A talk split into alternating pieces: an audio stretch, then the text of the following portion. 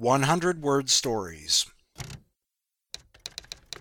Today's story is called 10 Ho 20 Go to 10. It's by Lawrence Simon. A mountain of letters arrived at the North Pole every day. No matter how many elves he had go through the pile, it would just grow bigger and bigger. Santa had a team of elves write a database, and they scanned the letters into the database. Were they good or bad? Governments spied on their citizens all the time, so did big tech companies. The elves hacked into those databases, cross referencing and coming up with a score. Automating manufacturing and shipping made the holidays a breeze. Santa kept a skeleton crew to maintain the systems and fired the rest.